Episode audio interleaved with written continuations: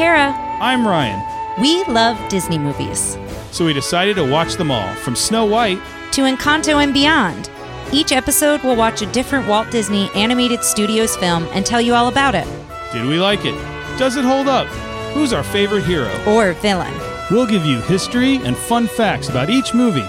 And sometimes we'll invite our friends to watch along with us. So put on your tiara or your evil crown and join us on our adventure. This is Tara and Ryan's Princess Diaries.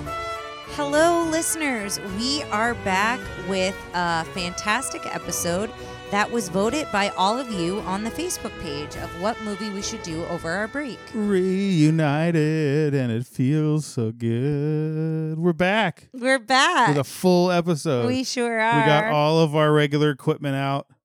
We're talking in these microphones again. How do you feel? I feel great, except it's reunited. I don't know the and actual we feel so good.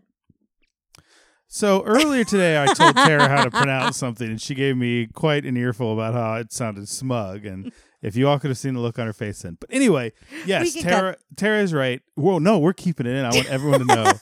um, we uh we voted on us. If you're not part of the Facebook page, if you're not following us on Instagram, get on there and you'll be part of such great brackets as we did one. You know, at between episodes, we love to let the listeners pick kind of a episode that doesn't necessarily that's that's you know kind of Disney adjacent or close to what we're trying to do on the podcast.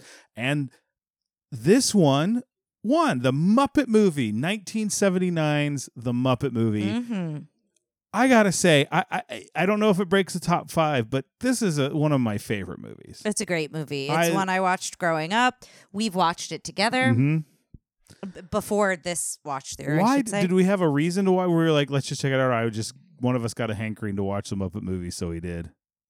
It may have been that you were talking about it and I was forgetting some things about it and you were like we should watch it. I feel like that tracks. What you've just described is how you and I watch 70% of movies is I start I yeah, go on probably. some weird thing where I keep talking about it. you're like, mm-hmm. what are you mm-hmm. talking about? I'm like, well, I know what we're watching tonight. Yes. Um we we we already watched it. Uh we're gonna talk Spoiler. a little bit at the beginning, kind of about the making and that sort of stuff. Um, and then let you guys have a chance to watch it. Before we start, Tara, give me like th- this we've talked about this and this may this episode may be heard in the future uh, during our if we ever end up doing a Jim Henson season. Yes. So let's talk a little bit about like what what's what is your history with the Muppets? Not just Kermit. So when the, you say Muppets, the first thing that comes to mind for me is Muppet Babies. I'll be mm-hmm. quite honest. That's, That's, something that I watched a lot as a kid, and I had like the little stuffed animals that came from I think it was McDonald's. Who did you they have? did. I had Miss Piggy. I had Kermit. Mm-hmm. I may have had one more. Uh, so I had those toys, so that was very nostalgic. I know I've seen, like, I saw the Muppet movie as a kid. Mm-hmm. We were discussing if I've seen Great Muppet Caper. I think I have, but I think it's one that I didn't watch as much as this one. Uh, what about the characters beyond, like, like Jim Henson's, like, let's go oeuvre, like all of the stuff in general. Like, what do you like? What do you remember growing up? Like we're talking Fraggle Rock. Yeah, so Fraggle Rock. Sesame Street. I rock. I watched all those. So Fraggle. I was a Fraggle Rock kid. I had like the turnip. That was also McDonald's toys. Oh the, yeah, yeah, yeah, the little racers. Because we got one that looked like them from for Elemental for the Pixar. Yes, when you got yes. one of your uh, Happy Meals that I make fun of. Yes, thing, it's but then I quickly indulge, snatch the toy from. Because I can time. indulge in McDonald's, but also get apple slices along with my mm. French fries uh my small small fry. It's not a kid's like meal, it's a happy small. meal. Yes, exactly. And adults are allowed to be happy. Exactly. Uh the other thing is yeah, I watch Sesame Street all the time. I was a huge Sesame Street person as well. And as far as the Muppets, you know, in the 90s it was Muppets Christmas Carol and Muppets Treasure Island and mm-hmm, we've mm-hmm. done both of those on this podcast. Mm-hmm. So uh, I think, you know, my love for the Muppets runs deep. I don't know that it runs quite as deep as you growing up. I mm-hmm. feel like you knew a lot of like history and background and watched the Muppet Show a lot. I feel like I watched episodes of the Muppet Show, but I didn't watch like all of, you know, like every episode or anything like there's, that. There's part of my hope that by the time we get to the Jim Henson season, we'll have done so many Muppet shows that we won't have to do anything. We'll just yeah, we'll just re-release every them. episode. Yeah, Um, growing up, I loved. I there were some that I watched that were like recordings off of television stuff. There Mhm. was, uh, the Muppet Frog Prince, which I loved. Okay, that one I don't know that I've seen. it was one of their first things. Like the first thing they did, I think, was Hey Cinderella. They did the Muppet Frog Prince, which is like, it's Kermit, Robin, and Sweetums are the only recognizable Muppets. Oh, okay. and it's like late '60s. Um, I loved the Bren Bremen Town Musicians, which is one we'll have to do for the podcast sometime, but I Mhm. think you can only find it on YouTube, which is an old fable about uh three barnyard animals who like it's very similar to the Muppet Show where they're all trying to become which is probably why Jim Henson was attracted to the idea, but it's all they're all trying to they all know how to play an instrument. So then they get together and play a bit. So it's Mm. like a sousaphone playing donkey and a trumpet playing rooster and like all these then they get together and they they go on an adventure and it's Okay. a great muppet movie real funny i love those stuff the the bunny picnic i think is one you Oh, the bunny picnic. seeing. Yes, I love that one as a child. I watched that one a lot. love that stuff i mean this is probably old news to people who are if we're if this is showing up in the season but like labyrinth Yes. dark crystal Yeah. Uh what was the other Yes, I feel like That I stuff. didn't mention Love any it. of those, but I grew up on all of that. And we've done Labyrinth mhm. and we've talked about those. Well, we don't see. We could. Yeah. We don't have to do this whole season. We can just release it in a certain way. But Jim Henson, obviously, I think if you're a Disney fan, especially after watching this movie, he's so close. I mean, he's he's he's he's a later in in life, a later you know in time, Walt Disney in a lot of ways. I think he reflects a little bit more of that kind of '60s and '70s mentality, whereas uh, Walt Disney was you know early turn of the century Yeah. type. They're, they're a little later than that. Um, but, but he's an innovator, a creator, Mhm, a designer. mhm. I mean, he really is everything. I think he even goes past Walt Disney in that sense because he's Yes. also a performer, right? So there's yes, that piece of it. Uh, but yeah, I would agree with that for sure. I also would recommend. It's been a long time since I've read it, uh, but I remember loving it when I read it. It's, uh, I think it's isn't it called just Henson? Yeah, it And it, his biography. It's long, but it doesn't feel long once you start reading it, and it's very good. I have it recommended for me. We and someone got it for me for Christmas. I believe it was my mom. Um, I've heard good things about it, saying that they, you know, they don't really pull punches on Henson. They they kind of show the good with the bad, which you know is something we like to talk about in this in this podcast. I will say I think he's got a lot less bad things going for him than say Mr. Disney did. Mhm. However, um, neither here nor there. My next question for you, Tara, if in in the entire and this question will change all during this series, I bet. I bet, and we You're may have asked ask this for during, my favorite, aren't you? and I bet we've talked about it during Muppet Treasure Island, and we may have different answers. But who is your favorite Muppet?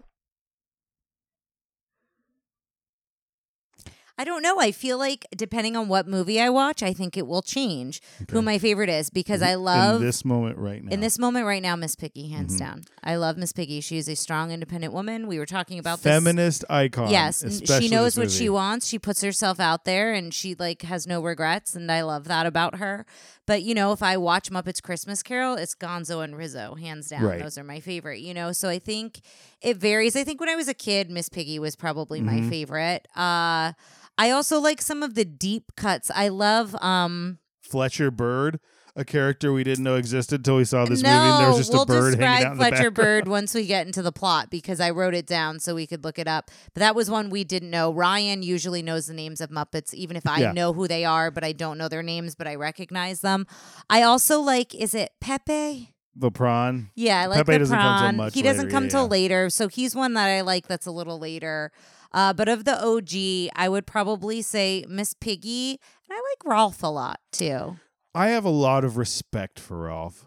I, I don't know what it is. I relate the most to Fozzie Bear. I used to Mm. pretend I, I related the most to Gonzo, and I think in some ways I do. But Gonzo also has a confidence I don't, Yeah, and I think Fozzie, like I'm, you know, Gonzo is something to us to to uh, uh, shoot for, and and Fozzie I feel a little bit more because Fozzie sometimes is like oh, and then like his friends have to help him. Yeah, I'm sure But- there's a Muppet quiz out there. We should look and take it and see, like, what Muppet are you? Can I tell you after watching this movie though who my favorite Muppet is, and I'll Sure. tell you Kermit the Frog. Kermit's great. I have yeah. so much like the, watching this movie. It feels like like we talked a lot. Of, we talk a lot about Mickey Mouse and his kind of, especially now, kind of like I'm everybody likes me. Like he's so like Mhm. he's it's so concerned that he has to be likable and a corporate icon that he can't have much of a personality.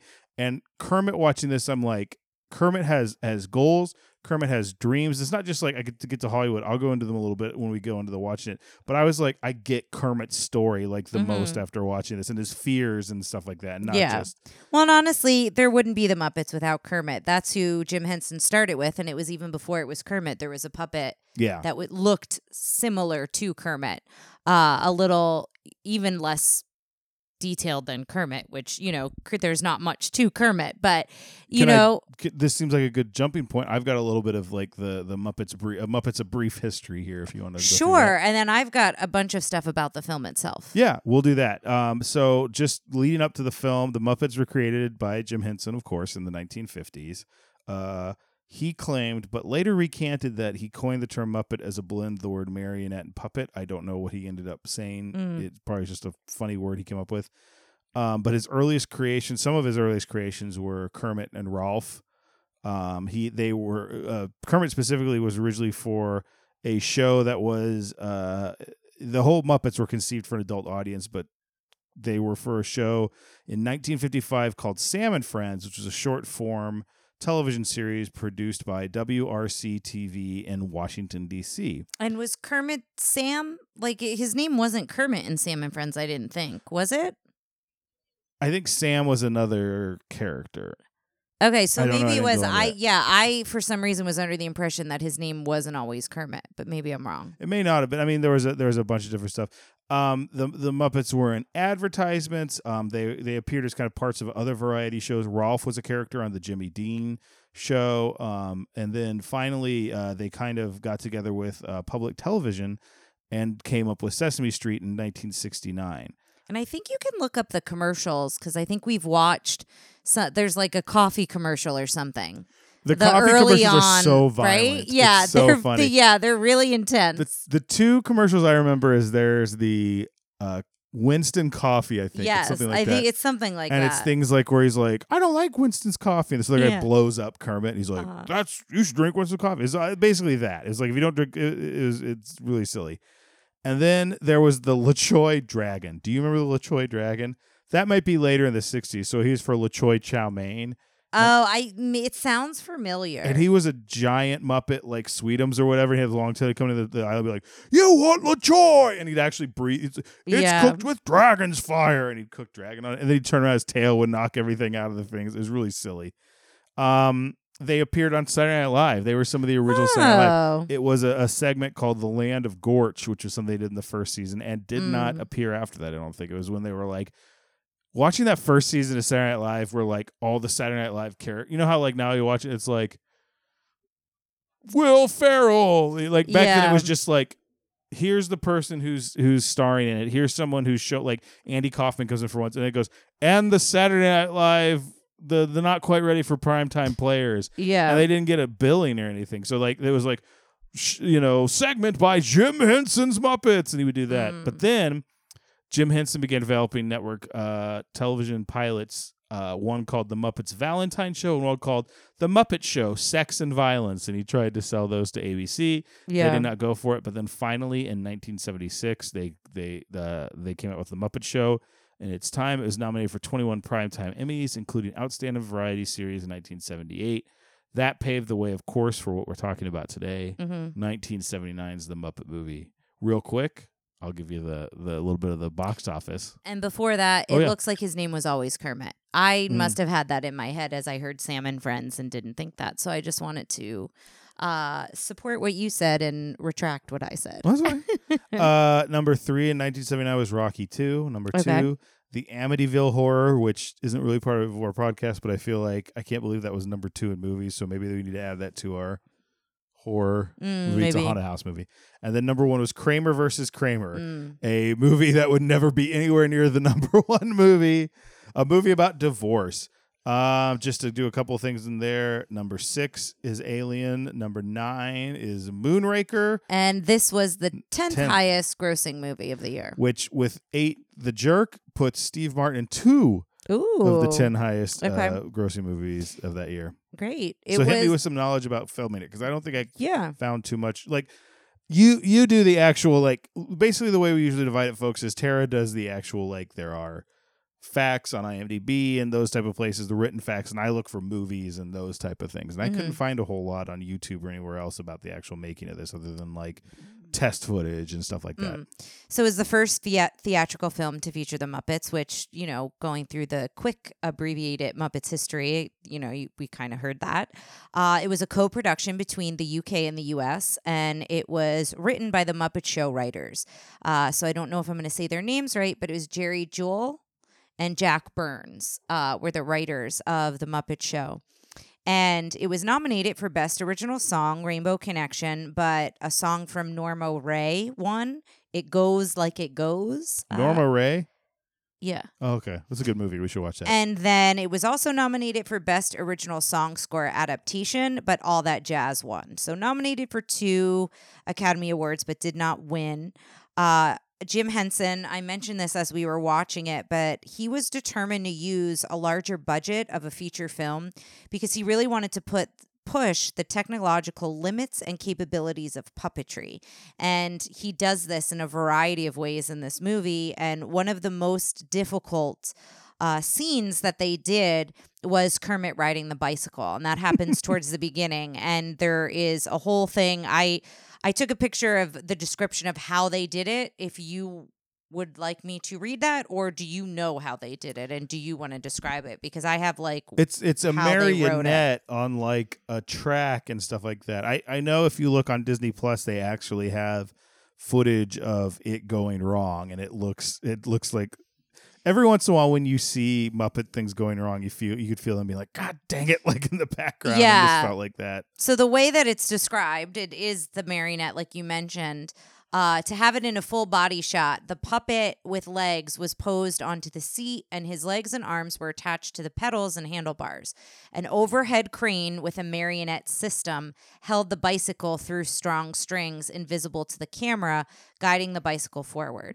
The crane and system was out of the cra- c- camera's frame of vision. So that's kind of how that was done. So that is probably the best example, but there are lots of examples that I'm going to mention in in the movie, things to look out for when you watch it that he was really pushing the limits. It's really funny because I think in Great Muppet Caper or maybe Muppets Take Manhattan, it's been a long time since I've seen either one of those. Um, like they all get on bikes and ride. Like apparently they Mm. figured it out a way to do it because it's a huge scene of like, I think it's Piggy and Kermit in the park, and then everyone comes behind them. Yeah. and like.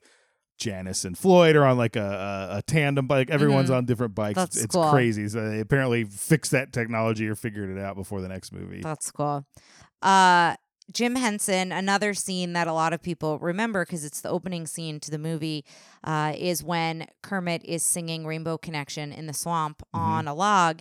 Jim Henson spent the entire day in a 50 gallon steel drum submerged in the pond for the opening scene in the swamp, and it was the same water tank as the lagoon from Gilligan's Island. So they filmed uh, using that same tank.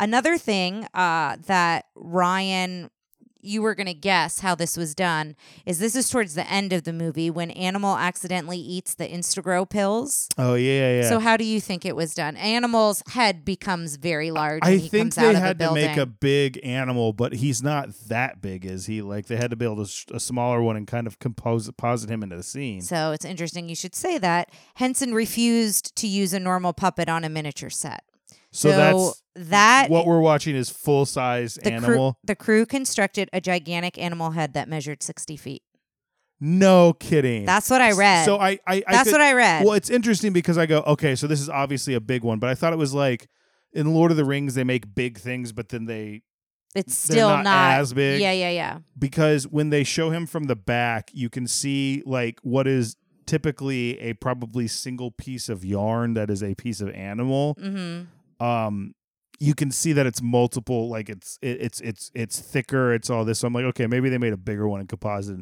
So that's just the scene. That's that's what I read. Yeah, I read that he refused to use a normal puppet to make it a miniature. Okay, I'm putting this out there in the world, and and this is also for us. I want to know what happened to that giant animal. Yeah, I would love to know that too. I Like, feel like where is it? yeah, I don't know. It, in storage somewhere, maybe Disney has it. I don't know. Why didn't it ever appear in anything? I mean, he reuses his Muppets all the time. I mean, Yeah. I'd be like, every movie ends with animal getting large. Maybe they used it and maybe Spoiler. Sorry if we spoiled this movie. Animal maybe they large. used it and something happened with the construction of it. I, I don't know. I don't know. But that's, well, that's just another the thing fact is, I like, read. maybe they took it apart after they Maybe filming. because 'cause, yeah, like, how do you you gonna it? store? Yeah.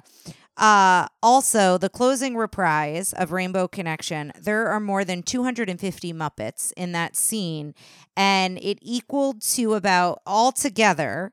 Uh, about 250 puppets or Muppets, uh, 150 puppeteers. Out of those 150, 137 were enlisted from Puppeteers of America. The rest were the normal Muppet Mhm. puppeteers. Uh, and Jim Henson gave them, gave everyone a lesson in the art of cinematic puppetry. So, how cool would that have been if you were just Yeah. hired for the day to just be one of the Muppets and then you get like basically this masterclass from Jim Henson. So I thought that was very cool. And they were in a six foot deep, 17 foot wide pit. Mhm. And you can see that when they zoom out that they're definitely in a pit, but that's how big it was. Yeah, yeah, yeah. So that's kind of the the you know the dimensions.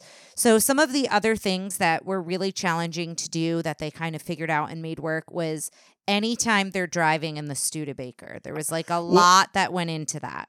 Driving definitely, but anytime they're in a car, all I could th- like the first shot that happens is they're in the theater, and then a driver drives up Statler and Waldorf, and I'm like, well, Henson and Oz or whoever the two were are like have to be back behind Yes, that seat. That's hundred whatever. percent correct. I don't have any facts on them, but when Fozzie's driving, there is a little person driving the car oh, from wow. the trunk with a For remote the control. trunk. with a remote control using a TV guide, mon- a TV monitor Okay, as a yeah, guide yeah, for the s- steering. And apparently, the first time that they tested it, the monitor went on the fritz and it had to be guided on a walkie-talkie. So the puppeteers were on a seat on the floor; they could see nothing. So they like they're puppeting Kermit and Fozzie, but they don't know like if they crashed or anything, they wouldn't see any of that coming or anything. I you mean, know, so that's kind of crazy. Do you remember like that's kind of how they did Benny the Cab and Who Framed Roger Rabbit? Is there was there was like a guy and a small thing under them, and they were on a frame. Like yeah. that's how they used to do things like that, where they if they had to do anything. But the whole bit with this movie is you get more and more people in the car. So they Oh, said the sequences with Fozzie, Kermit, Piggy, and the gang in the Studebaker, they said was really a logistical nightmare because Kermit and Piggy required a puppeteer. Fozzie required two. They all needed monitors, and none could appear in the shot. So four men squeezed underneath the dashboard of the car with video monitors, and then you had the person in the trunk driving in the back. Well, that's just so that's kind of how that worked. Watching this movie, I was very much reminded of the the um Nightmare Before Christmas in stop motion and how much you know we've talked about that, or at least I've gotten more and more when I watch it. I go, oh, think of how much time and effort. Like Yes. now, it doesn't take time and effort to get the shot, but like to set up everything and to figure out how to do things that are normally like so and so walks from even from the right of the screen to the left of the screen. Like you have to think about that. Like when he goes into the El Sleazo Cafe, it's just like doot doot doot. Oh, Sleazo. Well, frog's got to eat. Doot doot doot. Get out of the way. Like that is not just like blocking. That's like you have to figure out how are we going to get stuff in the way so you don't see Jim Henson. How is Jim Henson going to move because the frog's Yeah. moving a certain amount? Well, and I don't want to say one's harder than the other, but I think there are more logistical nightmares, so to speak, with Muppets than stop motion in the sense of you have to make sure the puppeteers are never in the shot. Right. You know, like that piece of it, I think is more challenging. I'm not saying as a whole, you know, I don't want people who Yeah, do yeah, yeah. stop motion and come after No, me, but I think there's different challenges, but that's what I'm saying is it's not. It's like you take something that should be simple, a matter of like someone walking across the screen, and then it's a nightmare for for different reasons. Like stop motion is a lot of patience. exactly. Puppeteering to me feels like a lot not a lot more, but it's more creativity of like how to get this shot and what to do. But also, it got me thinking because I read all of this before we watched the movie.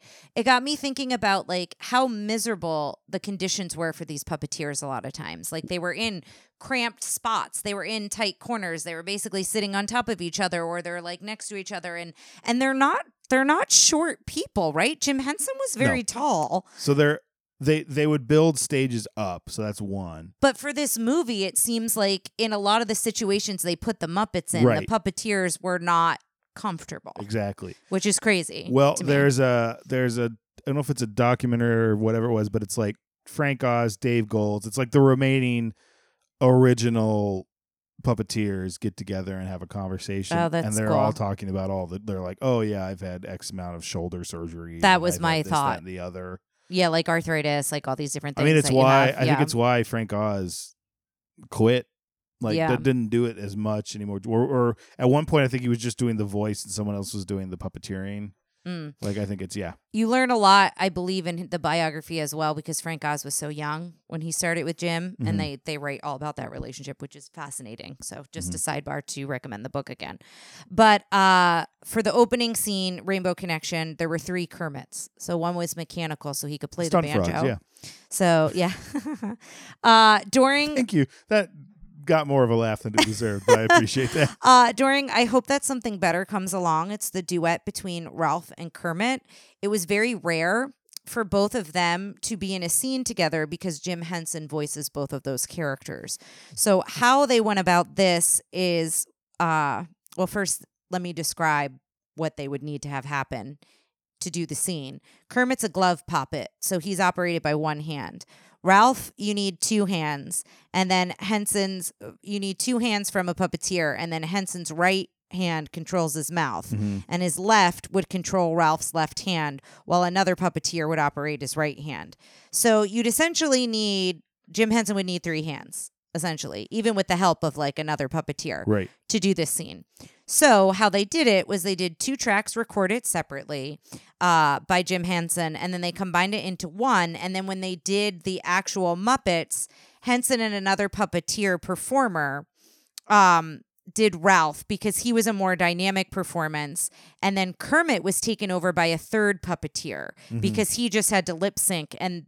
Apparently, that was one of the rare times that Jim Henson entrusted someone else to do Kermit's performance. So it was a very rare thing to not only have these two Muppets together for this duet, but to have somebody other than Jim Henson when he was alive Mhm. doing the performance of Kermit. So I wanted to to put all that in there because I thought that was interesting. Probably my favorite song though in the, in the It's a good one, yeah. Paul Williams did the music for this. He shows up in El Sleazo as the piano player, but he was I think we talked a lot about him. He also did the music to Muppets Christmas Carol. Oh And that was kind of his return to doing Muppet music after a brief hiatus. So hmm Uh, during the scene when Kermit has uh, a desert revelation, the director and producer James Fra- Frawley, F R A W L E Y, he wanted to include a shooting star. So how they did that was the crew attached a Christmas tree light to a wire on a sound stage, and they shot it across the set. Oh, so that's how they mimicked that. Uh, and then this is something that I was mentioning to you, but I wanted to save it for when we record it. But the cinematographer Isidore Mankofsky. If you say so. I'll say that that's his name.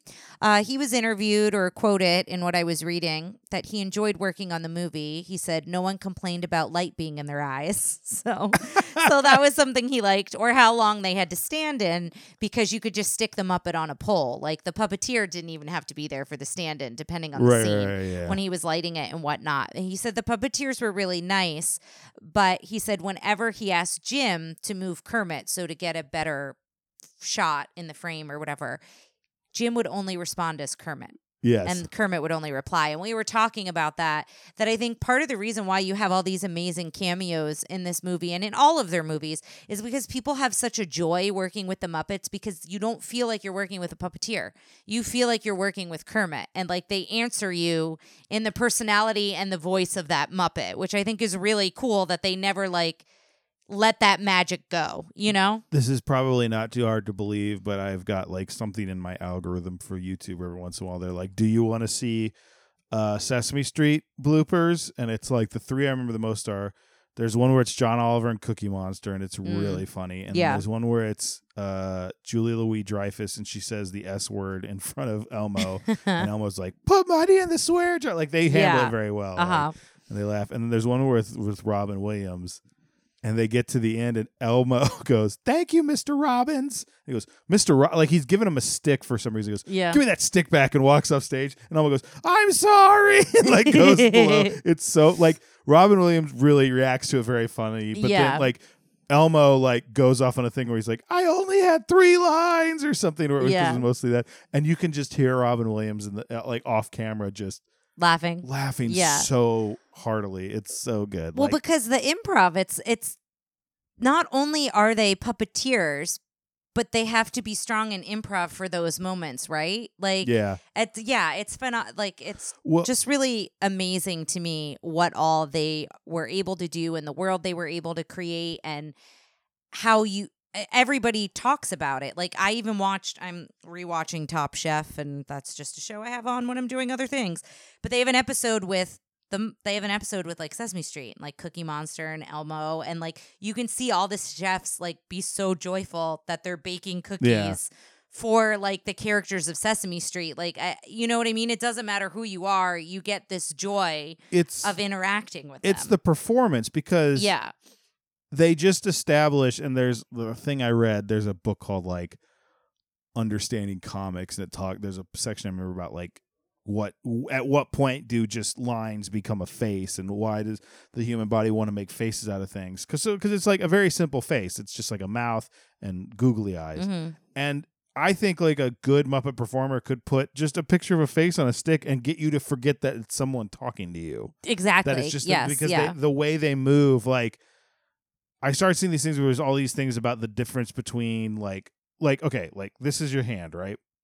So one of the things they talk about, and this is great podcast because you can't see it. hmm But the, one of the things that when, when uh, listeners, everyone take your hand and make a little like mouth out of it and start Essentially, talking. a glove puppet. What Right, Kermit a glove is. puppet. Yeah. And start going up and down. I think most of you aren't doing what Muppets do. Muppets don't have the fingers go up. They keep the fingers straight and the thumb goes down. ah, And there's a lot of like practice doing Never that thought about that. because if you do this, if you do the other way, you lose eyesight. If yeah, you, don't do- see your you eyes anymore. The thumbs down. I never thought about that. It's their eyes are maintaining eye, eye Yeah. quote unquote. Uh, you're maintaining Google contact Yeah, yeah, yeah. and it's just things like that that I'm like, this is there's there's an artistry to it, and I think Yes. he was the best. You know, he, Bret Hart. He's the best there ever was, ever is, and ever will be. like you Mm. know, he's uh, Jim Henson just was so about creating that connection, and I think he did such a good job. And, and another thing I'm wondering if people had, and I'll have to find a picture because uh, we've been doing some clean out of different rooms, and so Mhm. I've put this away. But I had, uh, and Jeremy had it too. Shout out! I, you know, he's mentioned on this podcast many times, but we grew up together, had a lot of the same toys. we had puppets that all the faces were velcro and i think it was made by the muppet company so you i had a green one and so you could change out their eyes and you could put a mustache on it kind of like a mr potato head but it was a puppet Hey, guess what, Tara? That's how they did some of them. Like, there's a name for, and again, maybe we should just do a Jim Henson season. There's a- well we want to but i think we might need to do it sooner than originally planned There's a there's a there's a term for the Muppets that look just like people, like like when you, you know how you, there's Muppet quote unquote people in Sesame Street, and it's they just have different Yes. eyes and wigs Mhm. and mustaches, and there is even ones where they like there's jokes where they like lose everything, like I'm naked, like they do Yeah. jokes like that, like that's Mhm. how they do them, like. They're they're not necessarily built and stitched in a very specific way. They're built to be they're built to be background ones. or to be traded Excuse in and out traded in and yes. out and yeah Let me ask you a question. Um, sure and i just have two more facts just so you know where i'm at in my That was the answer to my question. Okay. Uh, Jim Henson wanted Doc Hopper to be redeemed at the end, uh, but Frank Oz overruled that. Do you know we're gonna be we're gonna have to Rank Hopper. rank Hopper? He's a uh, I don't know. We, we need to talk about like what we do with these post Disney. Like, do they go Mm. in there? Like, or what does the the ranking look like? And that's a bigger we- discussion. Yeah. But since we only really have, I think this, and I'll I'll off off mic, I'll suggest the other villains we should rank during our off season. Until if Mhm. you haven't listened to the Teenage Mutant Ninja Turtles minisode. We're not coming back with Don Bluth until 2024, but I will talk to you about the other Sure. ones. So I have one more fact, and that is just it's the first movie based on a TV show to be preserved in the National Film Registry. That was what my question was going to be. I forgot. Have you m- seen Kermit or anything at uh, the Smithsonian? Isn't he in the Smithsonian? Yes, I have. I think I've seen. I, think Kermit yeah, I think yeah. Kermit's there. Whatever Muppet stuff is in the Smithsonian, I have seen. It's just been a long time, so I don't remember. Yeah. But uh, like as a kid, we right went. next to Cosby's sweater. No, well, Archie Archie Bunker's chair or Edith's chair. One of their chairs was in there. The ruby slippers, yeah, all of that type of stuff. I think- uh, Uh, Don Draper's jacket is in there now. oh, that's interesting. Yeah, I haven't been in in a long time. Uh, but yeah, so that's everything I have before watching. let's go. Let's give our, our fairy tale friends a chance to check out the movie, and uh, folks, we'll be back in just a minute. Oh, I oh my gosh, Yeah. Tara. So my eyes were I so know, big. I was like, "What are you Hold doing?" Oh, there's a whole thing, guys. Guys, take the the VHS out of the clamshell and stick it in the VCR. We'll see you on the other side, listeners. Woo, one of us at least. I may be fired from the podcast after this.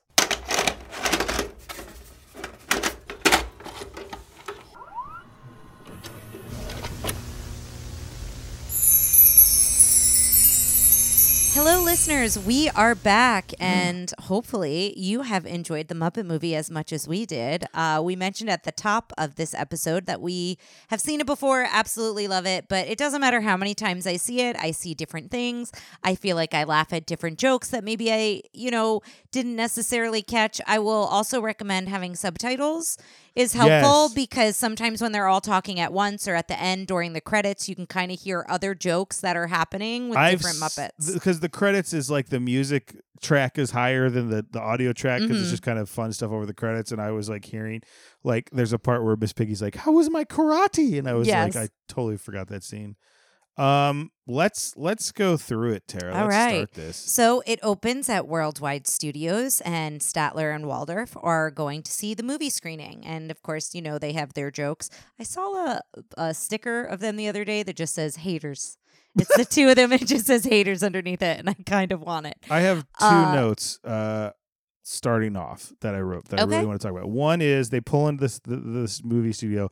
Can we talk about the weird language we have had incepted into our brain of like what extras are always walking around a movie studio when they show a movie studio in a movie it's always like there's a knight and there's two showgirls Oh, yeah, like it's always yeah. like and like someone carrying a ladder it's always Uh-huh. like this very specific thing that i just think is abs like what movie are they making i want to know yeah, like, or they're all in on. different movies, but maybe they're all going to a a uh, communal craft service table or Yes. something. Yeah. I'm interested. The second thing I want to say is I want, I'm interested in this movie in 4K and playing on the 4K screen because I thought Waldorf was very dirty. Like this feels like it was before they really refined the method of cleaning the Muppets because a lot really of them notice. looked a little like smudged in Mm. spots, and I think now they're all so like, especially since they're, they're filmed in 4K Yeah. and all that. I think um I just sometimes I would get fixated on so like there's a scene later where where Kermit's in the water and I'm like, Mhm. well that one's ruined. Like I feel like it's 1979. I'm not sure the cleaning technology is there to really pristinely Mm. make these Muppets. Now that's like an old version of Miss Piggy too when you see her like her Yes. the eyes and stuff. Mhm. I didn't know if that bumped for you, but she looks different now. I I mean I know her as the kind of the OG versus like what she looks like now. Well, there's she there's an even older version at the beginning of the Muppet Show that looks way different. She actually the first couple episodes when you watch her, she does not have she has a very different voice. I feel like this is the Miss Piggy yes, I know. absolutely. Yeah. Uh so we come into this movie theater and all the Muppets are just doing bits. You know, like it is just a bunch of like little bits with the different characters.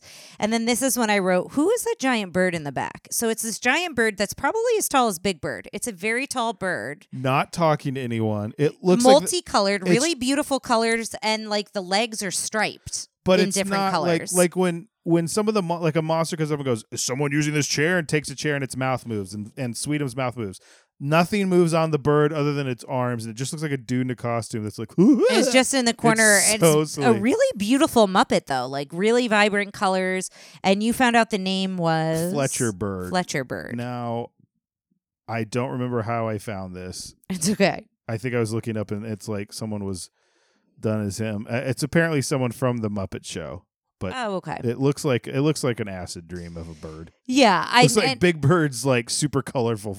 It's it's it's if it looks like Big Bird at a Pride festival. It's Got so it. colorful. Yeah, but it's different feathers than Big Bird. They're Yes. like yeah, they're it's a different texture It's of Big feather. Bird's cousin who goes Yeah, to the yeah, Pride yeah. festival. but uh but I yeah, I was just amazed because I was like I've never seen that one before Mm. and Ryan didn't know the name which amazed me too because Ryan usually is pretty good with like lore of anything we watch. Mhm. Uh but the other thing is too at this point in that last scene, I think they used every Muppet that they had ever created. Like they pretty much because you you said Bert and Ernie are in there. Sesame Yeah, Street. there's Sesame Yeah, Street yeah. was in there as well as the others. Uh, so yeah, so we're in this movie theater and we're finding out this is the origin story of how the Muppets got started, more or less. Kermit says to Robin, and then it opens on Rainbow Connection, which I think is still. I love the duet with Kermit and Rolf, but I think Rainbow Connection is Oh, still a my classic. favorite. I think it's still my favorite scene in the whole movie. It's so oh, good, okay. and my favorite song out of the whole movie. I That think I, I can hands down you, say but it, I- but we can talk later. I think I can actually like agree with you that Rainbow Connection has is a better song has like no pun intended connected with us on like a cultural level because like you said there's, there's Willie Nelson covers it like there's yeah. the uh uh ukulele playing guy from Hawaii covered it Uh, like- Israel, and I never know how to Yeah, say his last not- name. It's yeah. a lot of letters. Uh, but yes, he does a good version. I also we had a question from a listener a while back, so now I like mentally want to share anytime it comes up. I use this song a lot in my sessions and have for a long time. Um, I'm a music therapist. I work with older adults. Uh, memory care, assisted living, and hospice, and everything in between. And uh, one of our listeners and uh, former hosts, and I guess current hosts, because he'll probably be on something in the future, who are you talking about Ryan. oh right right okay But yeah, he he was asking, I think, about me using Disney music oh in right, movies. right, right, so yeah, yeah. yeah, so this is Rainbow Connection is one I use. It's one that gets requested a lot. It's it's so it is one that it's for one you me. sang along with as it was Yeah, I couldn't help it. I love oh it. you have a beautiful voice Thank you. Uh, but yeah, so it's one that for me, it, like you said, it transcends just like it being like a nice song in a movie Mhm. for me. Like there's more connections there.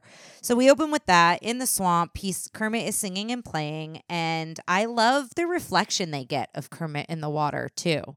That's really cool the the way that they they like film or, or shoot that scene. And then Dom our DeLuise first uh, of many cameos Yes, and Ryan's going to try to mention them when they come in because I did not write them all down. Uh, but he's lost uh, in kind of like a rowboat in the swamp, and he is Bernie the agent. And he's an agent from Hollywood, and he says, You know, you're talented and you're in luck because there's open audition for frogs in Yes. Hollywood. So then it cuts to I- Kermit. Oh, Well, one of the things I love about this movie is that not only it's like the Muppets are goofballs and weirdos, but like the world is obviously fictional and it's it's they do this this movie's a little meta and that it knows it's a movie where it's like we have to keep moving so like don't worry about the reality yes they have a frog audition so- Yeah. Yeah, they don't explain it. Yeah. Mhm. So it cuts to Kermit on the bicycle, which is the scene that we were talking about uh, in the first half of the podcast.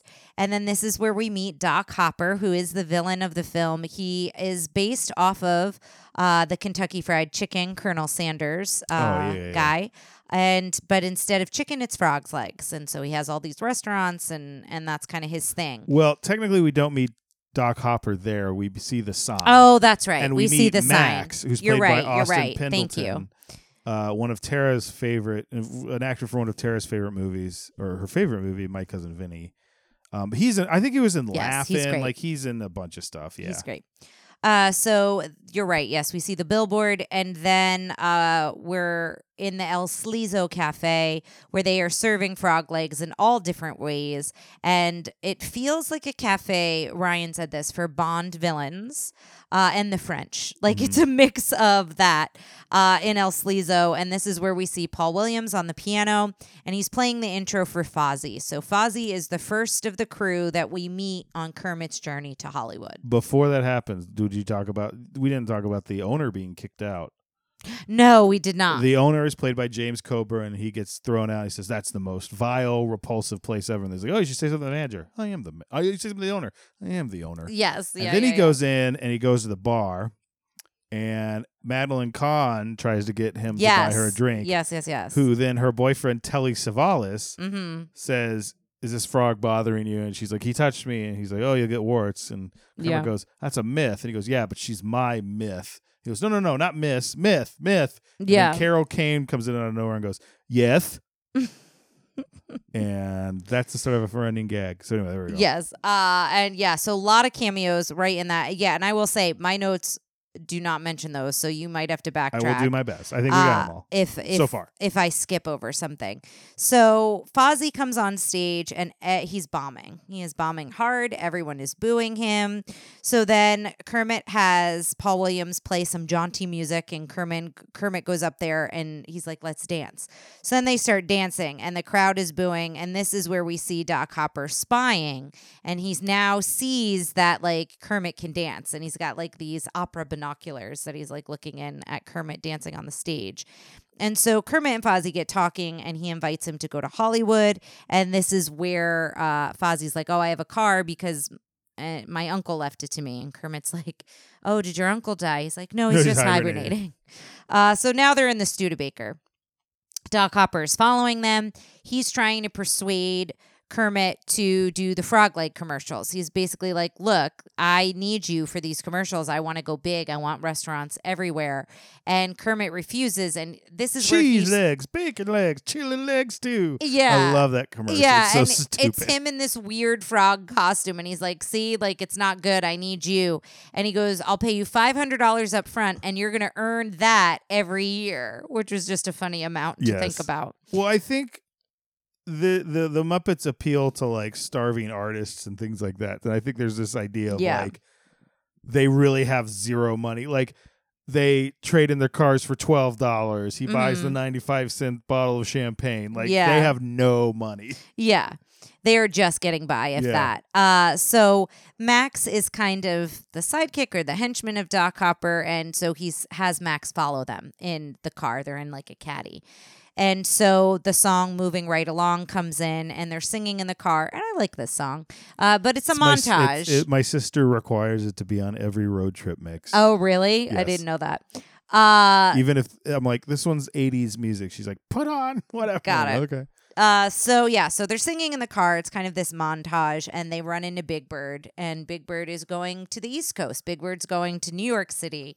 Uh, to get a to start a career in public television. yes, They're like, and "Okay, good luck." yeah, and they're headed out west. So then uh, we see Doc Hopper. He now is at a billboard, and they've painted Kermit's face on it to get their attention. They it- ain't nothing. Max is painted it on. That's Max is wearing painter's pants. He's got Yes. two uh brushes in his hand to point at it. He's got green paint on his knees. It's just silly little details I never noticed before. Yes, Max is definitely doing all of the hard work and the Mhm. dirty work for Doc Hopper throughout this film. And Kermit makes a comment about like all I can think of is little frogs on crutches. Yes, And that's the first time we see Max go, huh, and like kind of turn because he goes, he's like, open the door, Max. He's like, you open the door. yeah. I'm not. I'm done doing your work. He's like, I'll increase your percentage. He's like, I'll get the door. Yeah, yeah, when he gets paid more. But this is like you're right. When Max's wheels start turning like, "Oh, I didn't realize like what we're doing." Yeah. Yeah, and and how far we're pushing this. So they stop at a church uh to take a little snooze. Uh and Fozzie and Kermit, they pull over. They kind of almost crash, kind of pull over. And they fall asleep and then they hear this music and they go into the church and it's Dr. Teeth and Electric Mayhem and they're playing and they let them know, "Oh, we're going to turn this church into a coffee house. It's going to be great. We're going to play music here all the time." And the band wants to help them on their journey to Hollywood. They don't want to join them at this point, but they want to help them. I don't look like Presbyterians to me. Yeah, so they disguise the car, uh, and there's kind of a music break here. So they're painting Fozzie and Kermit's car, and uh, we get the song "Can You Picture That?" And so when all of that is happening, it cuts to Hopper and Max.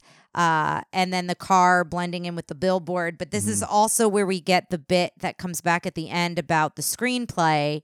Fozzie starts telling uh, the band the story that we've already watched. And so Kermit's like, no, the audience has already heard this. Just give them the screenplay. They can read and find out what happens. So that bit comes back later.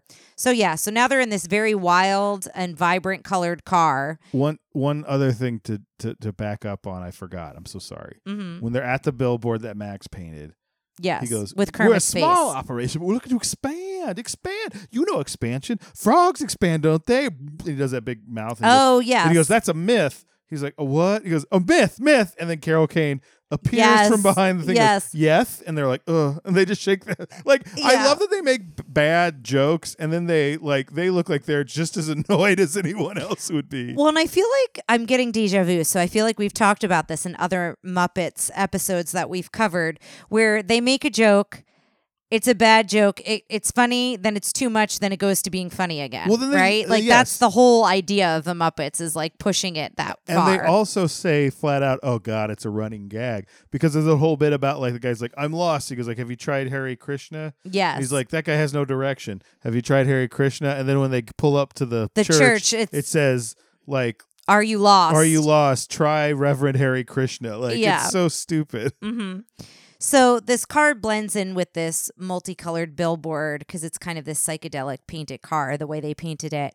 And then this is where they meet Great Gonzo Plumbing, uh, and he's a plumbing artiste, uh, and it's Great plumbers are born, not made. Yes, Camilla. and it's uh, Camilla and Gonzo, uh, Gonzo's uh, famous chicken.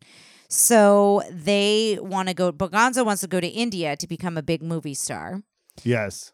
And that's kind of his dream. And his car winds up. Do they almost get into an accident? Is that kind of how He's driving on the wrong side of the road. They don't establish why, other than just I guess Gonzo's maybe a because he was driver. well, and maybe he was talking to Camilla and like didn't notice. I don't know, Yes. but his car winds up flipped upside down on top of the Studebaker. So now they're driving with Gonzo, Camilla, and the car on top of the Studebaker. And they pull into a used car lot. And so this is where we first see Sweetums, who lifts the cars, and there's another cameo. Ma- mer- m- the- I'm okay. Milton Berle Yes, that's right. So, uh, as so Madman Mooney. Yeah. So he sells them a little bit bigger of a car and they invite Sweetums to come along to Hollywood and he runs away and th- they thought that was weird. They don't know what happened. They leave. And I feel so bad for Sweetums. He was going to get his suitcase and now he's like chasing them the rest of the way. Sweetums gets the final joke, and Sweetums has a great job working the. Uh, his actual puppet is at the Muppet 4D where he always comes out. oh Oh, He comes out and looks at the audience and stuff, and they have a cast member. Mhm. I didn't. I, for some reason, I don't know why I never thought about this. I just thought it's again. I've told you the whole thing where I was way t- older than I want to admit when I realized Chewbacca wasn't played by Chewbacca. Yes, yes, yes, yes. Like that was the same thing when I watched it. Sweetums like, oh man, Sweetums is here. I never thought like a cast member gets to dress up in the Sweetums costume Yeah. and do that whole thing. Yeah. So they go on their travels and now they're at the county fair and this is where they meet Miss Piggy. So she's one what is it, Miss Bogen County? I forget the name of the county. Yes, the announcer of Miss Bowden County uh, beauty contest is Elliot Gould. Yes, that's right. Sweet 70s And he is he is young. And the judge is uh, Edgar Bergen and Charlie McCarthy, Mm. who you might remember from our fun and fancy free Yes. uh, episode. Check that out. God knows what the audio quality on that was. That's that was the early Aye, aye, days aye, of the aye, aye. podcast. Uh, but basically, they look at one another. Kermit is in the audience. Miss Piggy's up on stage, and they essentially they have the fall in love look, and it turns into the Never Before, Never Again song, which is a montage of all these famous love scenes. But it's Kermit and Piggy, and it's wonderful. There is this meme going around where it's Gomez and Morticia, Morticia Addams and Roger Rabbit and um Jessica. Jessica, and it's like this talking about the energy of the, this couple energy of a complete like weirdo gremlin, uh, a knockout bombshell who loves him like for some reason, I don't think Gomez is a. original Addams family. Oh, okay, okay, okay. okay. The new I Gomez was is like, the new Gomez is a little more like, suave. yeah, I was like Gomez. Um, no, no, no. okay. It's it's yeah. It's it's Got it's- it. it's- but I think there's a si- not exactly the same, but there's a similar energy here in their couple where it's like Kermit's just such a beta. yeah. Like I, I and I don't mean that in like you know the the the, the terms that people mean now, but he's like very much like a helpful person who's like, I just want to make sure my friends shine and have Yeah. a good whatever. And she's just so into him and like, Yeah. but she's also like so independent. I, I just think it's so funny. It's, it's Yeah, there is. I I would agree with you. There's a similar energy there It's with not the the other. same, it's not yeah. the same, but it is similar. And he also, we didn't mention this, but he talks about wanting to make a million people happy. Like he hear somehow that's in the conversation about you can audition, you can be a movie star, you'll make a million people happy. And Yes. like you said, back to what you're saying, Kermit just wants to make people happy. that's what makes him excited. He's like, oh, I can make way more people happy. yeah, than Like- just here uh, sitting on the log in the swamp Which singing I think is, song. we're probably seeing some sort of insight into Jim Henson's thoughts on Yeah, probably. entertainment. Uh, but yeah, I love I love Miss Piggy. I love this scene. I love this whole montage. It's great. Uh, so Piggy gets packed to go on the trip, and you made a very good point because the montage ends with them getting married. So it's like this daydream. And then it cuts to Kermit inviting her for ice cream. And you made a good point that he immediately invites everyone to Yeah. go to Hollywood, but not Miss Piggy. He's like, I was inviting you to ice cream, not to go with us. Why would I invite you to go with us? I just met you. And it's like, you've known Gonzo for two minutes longer than her. and also Miss Piggy mentions that she's an actress and a model. Yeah, so she would be she's like got perfect. She has an agent. potentially- Yeah, she's got like she's Contacts. potentially a better person to take to Hollywood than the plumber, the chicken, or, or the, the stage performer. Okay, well, they so- invite Sweetums too. So, uh, or or the Jack. That was Jack, not James. Jack Yeah. Job. Um, but what I said, which I feel like has to be it, is he's so smitten with her and so nervous around her that maybe he just doesn't want her to cloud his judgment. I think but, it's a funnier joke this way. I think that's yes, is. I'm This- sure it is. this- yeah. But that's me giving a reason for it because Now- why wouldn't he invite Miss Piggy? uh, Fozzie goes to get ice cream, and it's the ice cream vendor is Bob Hope. Yes. And uh, Gonzo goes to buy balloons, and Mhm. the balloon vendor is Richard Pryor. And this is when I said it. I think they're getting some great performances out of these. Like Richard Pryor really seems to be kind of digging into this. Like, why not get her both? Who? like you're getting Yeah. a really good Richard Pryor performance here. When it's just so.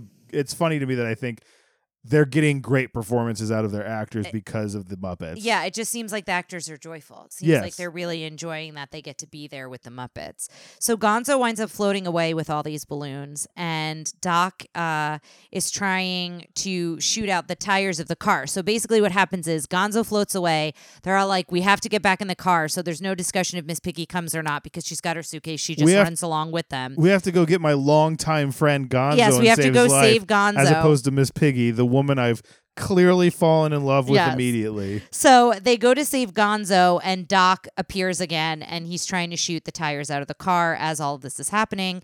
And they wind up uh, crashing into Aunt Amy's Pies, which is a billboard with an Aunt Amy holding a giant pie. And when they crash into it, it's an actual pie, and it hits Doc's car, and Yes. then they get Gonzo back. there are there are some bits in this that are clearly feel stolen from old like Looney Tunes cartoons or Yeah. Tex Avery. So then we see Sweetums. He then makes it to the county fair after they've left. So again, this kind of happens throughout the movie as Sweetums is like two steps behind them the whole journey. So this is where I wrote strong woman knows what she wants. Uh, but because she's in the car and she's like, I think we should rest and we should stop for dinner for the night. Dinner And for two. Dinner, quiet for, dinner two, for two. quiet dinner for two. And Gonzo goes, I'll eat with you, Miss Piggy. She goes, Great. I'll eat with you, Miss Piggy. Yeah. And she's like, I wasn't talking to That's you. so good. Uh, and so I don't know why I have like this. I wasn't talking. I, I- now I can't do it. I, my Miss Piggy voice is not good. But anyway, It's almost uh, American McGonagall. I know you've been watching yes, Harry Potter. it's that mixed with a little Mrs. Doubtfire. to the roots. Yeah. yes, Little Miss Doubtfire. Hello. Hello. Uh, but anyway, they go to this candlelight dinner, just her and Kermit, and this is where we And- get. We're going to talk about something that's going to sound ridiculous, but I am 100% serious when I say she looks stunning here. She does look stunning. Her hair is, is down. amazing. It's curled her really arms, and she effing knows it. 'cause yes, her she arms does. are out. She's yeah. like, she comes in. her shoulders are out. Long walk. To, it's she is a. This is what I said she's a feminist icon. She's great. She's great. I love her. She's so good here. and they're in uh, God no I, I always thought they're in Minnesota or something. Yeah, I don't know that they ever say where they are at this point in the movie. But the waiter comes and it's Steve Martin in shorts. The shorts bit is funny because he's so tall compared to them. Yes. And like his bare legs just like come up to the table where Right, they're right, right, sitting. right. It's very funny. But he's such a jerk, which is also He funny. seems He so like can't be annoyed. bothered. Uh, and he's got like this gold chain that has the bottle opener on it because he's opening That's the so wine, funny. but the wine is like capped like a beer bottle. Do you want to smell the bottle cap? yes. The finest the finest wine in all of Muskogee or something like that. yeah, yeah. So Kermit and Piggy are getting close. It looks like they might kiss, and then she gets a phone call, and she's like, "Oh, it'll be just a minute. I did give my agent the number here or whatever." So she leaves. And then he's waiting a very long time. She's Mhm. not coming back. He doesn't know what's going on. He's pretty bummed. And he hears Rolf uh, playing piano. And so Rolf kind of uh, takes the role of a bartender in this moment. You know, he's asking him, Oh, what are your troubles? What is this? What is that? And this is the song and the duet between the two of them. Uh, hope that something better comes along. And it's really just singing the blues here. And then when the song ends, it's a great song, by the way. It's another scene that, you know, you could just It's watch my it. favorite. That's yeah, one was it's my really favorite. good. It's really good. Uh, it's and I think I like it even more knowing the logistics behind it, like what we talked about, like what had to be done for them to make it work. Since Jim Henson voiced both characters, Mhm. it makes it even more impressive, in my opinion. But Kermit now gets a phone call and he answers, and it's Doc, Mhm. and Doc has kidnapped Miss Piggy. So now he kind of realizes what happened to Miss Piggy and what's going on here. So he goes to get her, and now they're both tied up. They they can't get untied, and uh, Doc hires Professor Krassman, uh, this is such a weird. Then he hires uh, a he, German doctor who, who is a lead in mind mind control. control. for frogs, not just mind control. Yes, for it's a- frogs. it's an specific- ever growing field. and it is the one and only Mel Brooks. now, in hindsight, I believe I said that Steve Martin was the best cameo. I think Mel Brooks steals it. I think, but Mel Brooks also gets more camera time. I he feel does. like. But the, okay, so it's uh, it's uh, it, I would say it's, he is cast technically in the in the ca- in the call sheet higher than just about anybody. Yeah. He's really good, really over the top. I mean, he's exa- exactly what you think of when you think of Mel Brooks doing Mhm. like a bit in a movie. a German scientist. A. German with scientist. frogs. Yes. Uh, so he's trying to fry Kermit's brains, basically. Uh, so he won't really know anything. Cerebrectomy. Cerebrectomy. yes. And so uh Doc leaves and says, I'll be back for the frog once everything's completed. And Miss Piggy just gets so strong. She goes off adrenaline and Oh, she breaks yeah. out of the ropes. And this is another amazing scene. Not only does she save her and Kermit, but she beats up everyone. And when her foot, when her leg kicks people in the face, it is hilarious and amazing. And I love every second of it. I also love when her legs are crossed. She's like tied up, but her legs are crossed. And it's so good. She's so great. Uh, but then the phone rings after they've kind of beaten everybody, after Miss Piggy's beaten everybody up, and it is her agent. And so it's for a commercial, and she asks how much, and it must be for a good amount because she Must be for basically. almost five hundred dollars. Yes, because she basically just turns to Kermit and she's like, bye, and leaves. She doesn't really explain she says that. anything. Well, bye. Yeah, she's just like, bye. And then the film breaks. Yes. And it go- it cuts to the Swedish chef, uh, and he's got the film, the actual roll of film is like all over him, and he's like, "It'll just be a minute." In The flume. yes. The flim. in his Swedish chef voice, and we may have, I think we ruined this for listeners during Muppets Christmas Carol, but we'll do it again here. His hands are real hands. They're not like They're human hands, where, whereas for like like Rolf, a puppeteer hands. Rolf, they put hands up into Rolf hands, or even for a human Muppet, they'll put them up into like flesh colored Fuzzy. Muppet hands.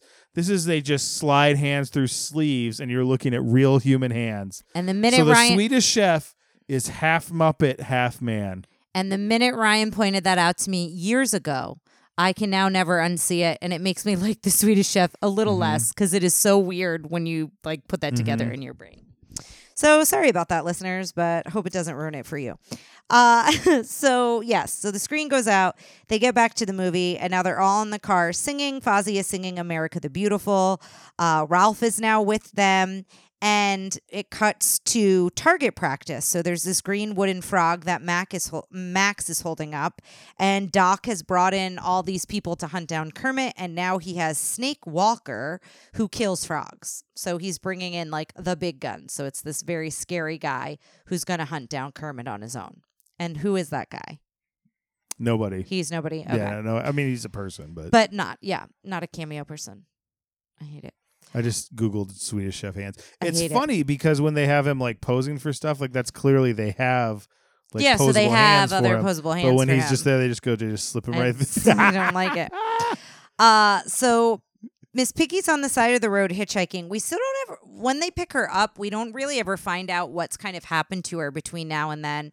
Uh, but they do pick her up. Kermit is mad at her, like doesn't really want to talk to her.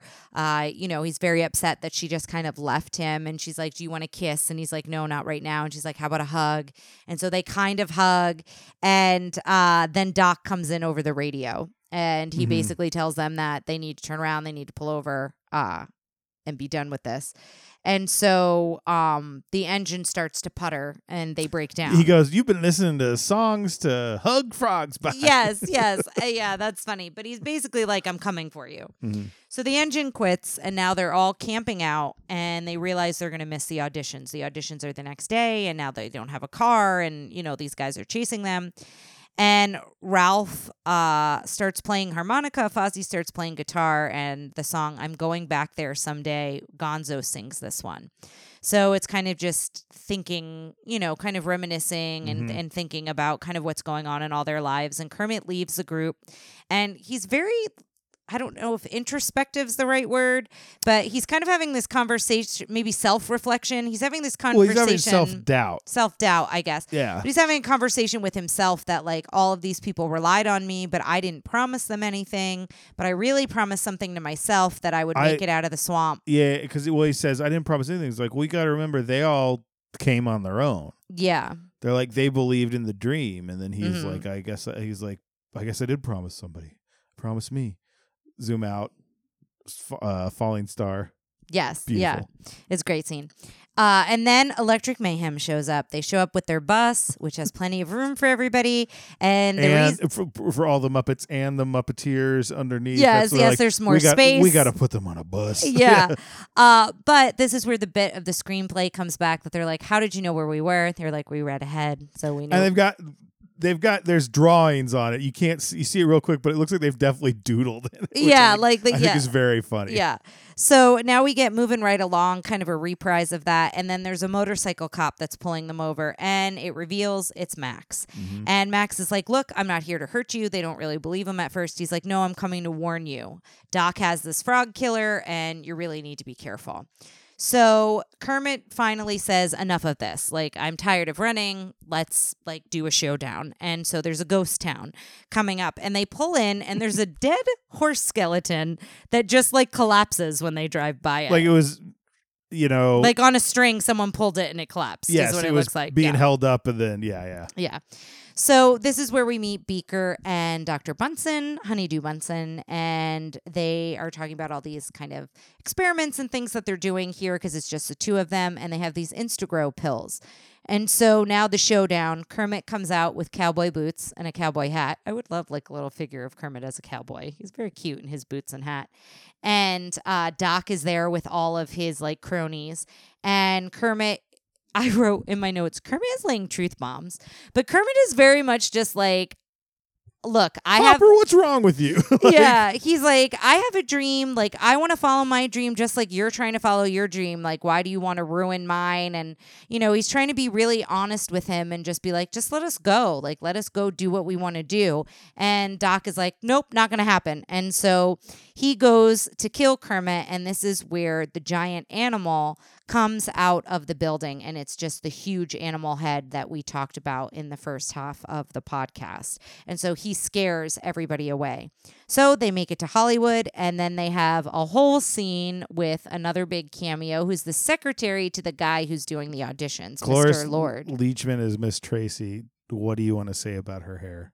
It is something. It is high and it is great. I love it. She's great.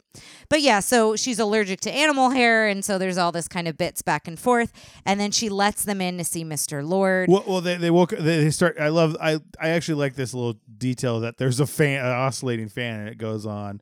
Like I think Bunsen turns it on, and like Camilla starts shaking. yeah, and starts like animals molting starts, yeah. or whatever. and it's yeah, all the like actual feathers and hair that are probably it's it, it seems like something they came up with when like it's a windy day with the Muppets or something they probably Yeah. have dealt with in that and like the Jim Henson creature shop or whatever. Yeah, yeah, yeah. So she lets them in, and uh, they don't even really audition. And Mr. Lord's just like, I love it. He prepare just- the rich and famous contract. I love that it's called the rich and fame the standard rich and famous contract. Yes, yes. and the uh just Kermit is so they're such a undeniable talent that just by looking at the Muppets you go It's Kerm- Yes. Kermit and Company. yeah, he calls them Kermit and Company. yes is it Mr. Kermit Mr. Frog and Company or something like that yeah. Oh, Kermit and that Mr. Lord is Orson Welles yes.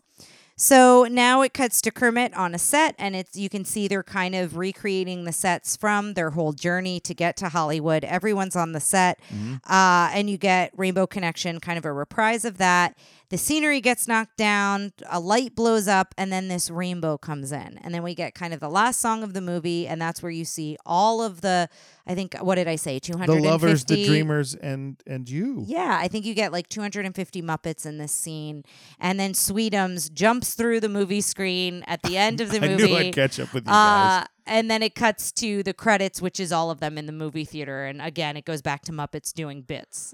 now it has been a while since I've done the questions so let Yeah. me make sure I got them uh how was the prince which in this the prince has got to be Kermit, right? Kermit Yeah, it's great. I This is Kermit. Kermit's movie. I, I, I it's It's Kermit. I mean, it's the Muppets story, but it really is Kermit's story of how he got connected with the Muppets and the Muppets came to be. But yeah, it's Kermit's Out of the ones we've watched for the podcast, this is the most Kermit story. Like Kermit is the star of this.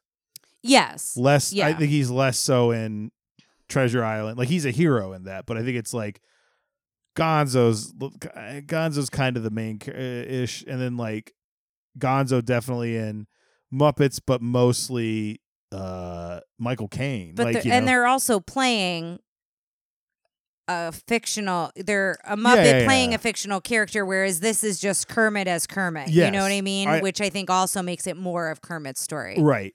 Um but I I see the the beautiful dog. Um I think he's wonderful. I I got more of an like I said, the, the scene with his self-doubt, the whole like he's just wants to make people happy, like he doesn't want to be famous. You look at him in the Muppet show, he's always about like the show's got to go on. Like he's Mhm. not about like I'm the star of the show. He's these the coordinator, he's the one bringing the talent. Like Mhm. it, it's I I loved it. It's so good. yeah Um, how's the princess? It's Miss Piggy, and we can't say anything. uh, we love her yes, absolutely. No, she's actually. I got that backwards. I think the princess is Kermit. The prince is Miss Piggy.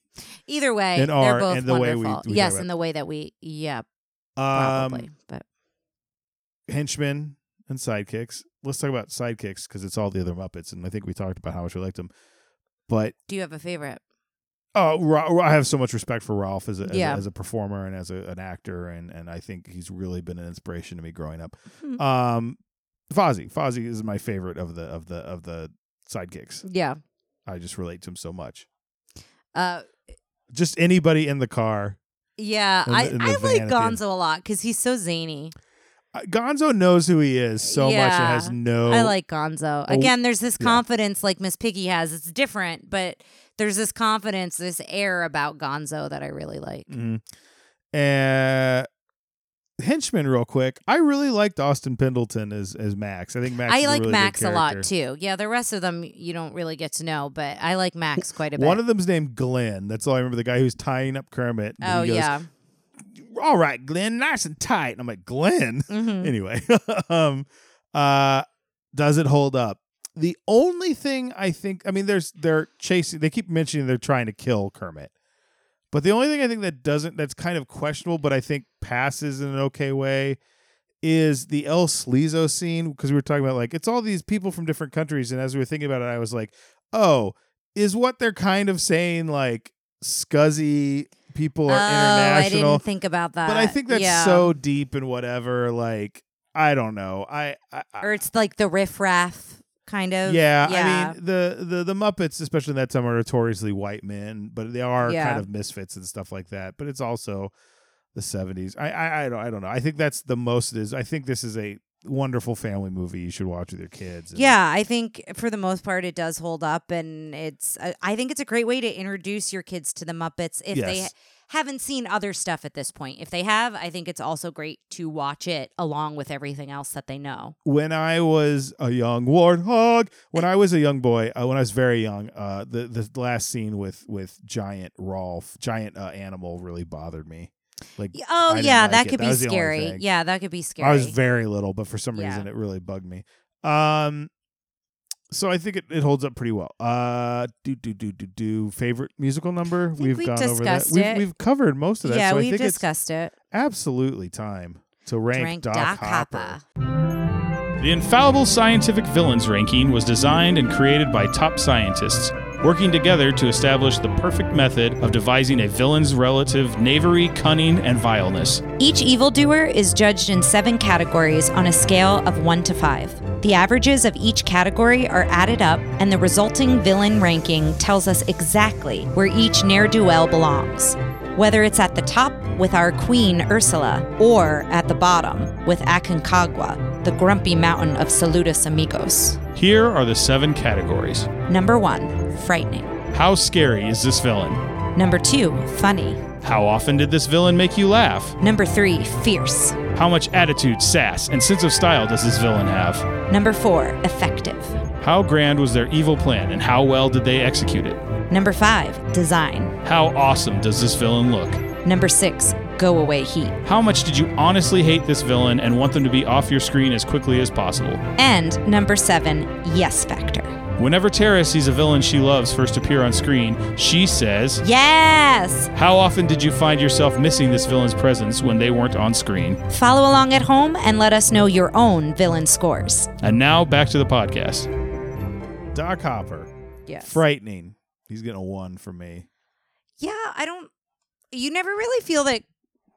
Well, I guess you do throughout the movie. The danger increases for Kermit. I guess. I mean, I could see giving him a two. I don't think I'm gonna do it. If I'll you- give him a two because it, it is increases. trying to kill- he is trying to like, even though he wants him as a mascot. At one point, he says, "I'll take you alive or stuffed." So like, Yeah, yeah. at the end. so I'm gonna give him a two. Charles Durning is a good actor, so I think he plays some of like he's good at comedy and he's good at like making it seem serious. And and I'm gonna for that I'm gonna say funny like he's a two or a three for me. I think he's a two for me. I think I'm gonna put him as a three just because I love his like you love like the like the the puff up like he's not. Maybe I'm gonna give him a two because I don't think he's supposed to be funny, but, But, I you love, him in that commercial. That commercial makes you laugh. So that I mean, I don't know I'm if that a- I'm gonna give him a strong three, two. but yeah, uh, fierce. No, no, effective. Uh, I mean, he is persistent. he's persistent. Yeah, but he, I don't think he's effective because he doesn't really. I mean, he in the end he doesn't get Kermit for the commercials, but he doesn't even get close. I mean, from minute one, Kermit says no. yeah, like Kermit's adamant what he Yeah. wants out of his life. I I don't know. I think it's a one. I do too. I think Doc Hopper's, which is, I okay. Uh, design. I'm willing to give him a two. Like I think he's he's supposed to look. I he's mean, all he's in white hundred talking about. percent based off of the. Colonel. I think they they say that he's based off of the Colonel. Yeah, yeah. Uh, he's well, got, it's a bucket of frog legs. yeah, and he's got the same bow tie and everything as the Colonel. So I mean, are we really? Then that means you're ranking the Colonel's design. I feel like The Colonel. so uh It's the Colonel with a hat. I'm gonna give him a two for design. See, I think it takes away from design that he looks identical to something that Oh, already so exists. So you have your I'm gonna list say one. and your numbers, as has been for three plus years now. So I'm gonna gonna say a one, yeah. Okay. Go away heat. He has no go away heat with me. a two for me. I You don't like that two? he's coming after Kermit. You don't like that he's killing frogs. Yeah. And I'm gonna go yes factor. He's getting a strong four. I love Doc Hopper when it comes to yes factor. I love him. I don't know why. I just um I just I just I'm gonna give him a two. I like Max more. My God. But woman. maybe because Max is redeemable, I feel like. And and it's interesting that Frank Oz didn't want Hopper to be redeemable, which I get. But I feel like if if in the end like Hopper like turned around, I think maybe I'd like him a little bit more. I did rank him very low. Yeah, as much as we were like, let's rank him. So let's see. I don't know. I went with my gut. So he gets an 11.5, which I think is very low. I'm sorry. Um, not the lowest you can get, but who Hachimachi. Um, let's see where that puts him. Maybe I did rank him too low, but too I late. feel like I went with my gut. It's too late. yeah. Tara, he is our third to last villain. Wow. I don't know that he belongs there. Doctor Terminus. I don't know that he belongs below. there. I, you know what that is? That's the go away heat numbers bumping up those people. Yeah. Below Captain Gantu. You're right. That's what it is. Yeah, he had no go away heat. I just think I just think you thought he was an okay person. Yeah. Oh, he's tied with Captain Gantu, so he's yeah, he's Okay. tied for third to last. With do you remember Captain Gantu? From Atlantis. Nope, No. Lilo and Stitch. Oh, I never remember that guy's name. no, great. well, justice for Doc Hopper. Um, also, Tara, I I don't think we need to answer this question, but shelf or uh, Oh, on the shelf prominently, maybe Oh, even yeah. like framed. Like Well- it's so good. it's it's it's an excellent movie. Uh, if for any reason you're not you haven't watched it, absolutely watch it. Um, I know a lot of you have. Thank you all for voting for this. It was It's on Disney Plus if you're looking for a place. it's on uh, Disney Plus. You can get it other places, but if you have Disney Plus, that's going to be the easiest way to view it. it's always a joy to do episodes for great movies like this. So uh, I believe if I got the thing right, we'll next thing you next time you hear from us will be Halloween. Spooky season's coming up, so we'll probably do some re-releases of old episodes, and we'll definitely get one new one for you. And we might be dressing as um some. Oh well, you're just gonna of. Oh, boldly come out. I was well, gonna I'll- give I'll a bleep teaser. it out. I'll bleep it out. Yeah, we might be dressing as uh, some characters for the Muppets that were inspired during this Mhm, watch through. Well, thanks so much for listening, folks, and uh, we'll see you next time. Take care, listeners. Thanks for listening to Tara and Ryan's Princess Diaries. If you've got a Disney story to share, a bone to pick with us, or just want to say hello, call the Princess Diaries hotline at 707 YO TRPD1. That's 707 968 7731. You can send us an email at trprincessdiaries at gmail.com, tweet at us at trpdiaries on Twitter, or check out our Instagram at trprincessdiaries. Join the Facebook group to post Disney memes, vote in our Disney theme brackets, and meet other fairy tale friends. Facebook.com slash groups slash TR Princess Diaries. Tara and Ryan's Princess Diaries are available on iTunes, Stitcher, Spotify, or wherever you get your podcasts. Wherever you hear us, please be our knight in shining armor and give us a five star review. Check out pods.link slash trprincessdiaries for all the places you can find us on the web, including how you can support us through our Ko-fi account or our Redbubble merchandise store. Thanks again, and until next time, remember to always live happily ever after.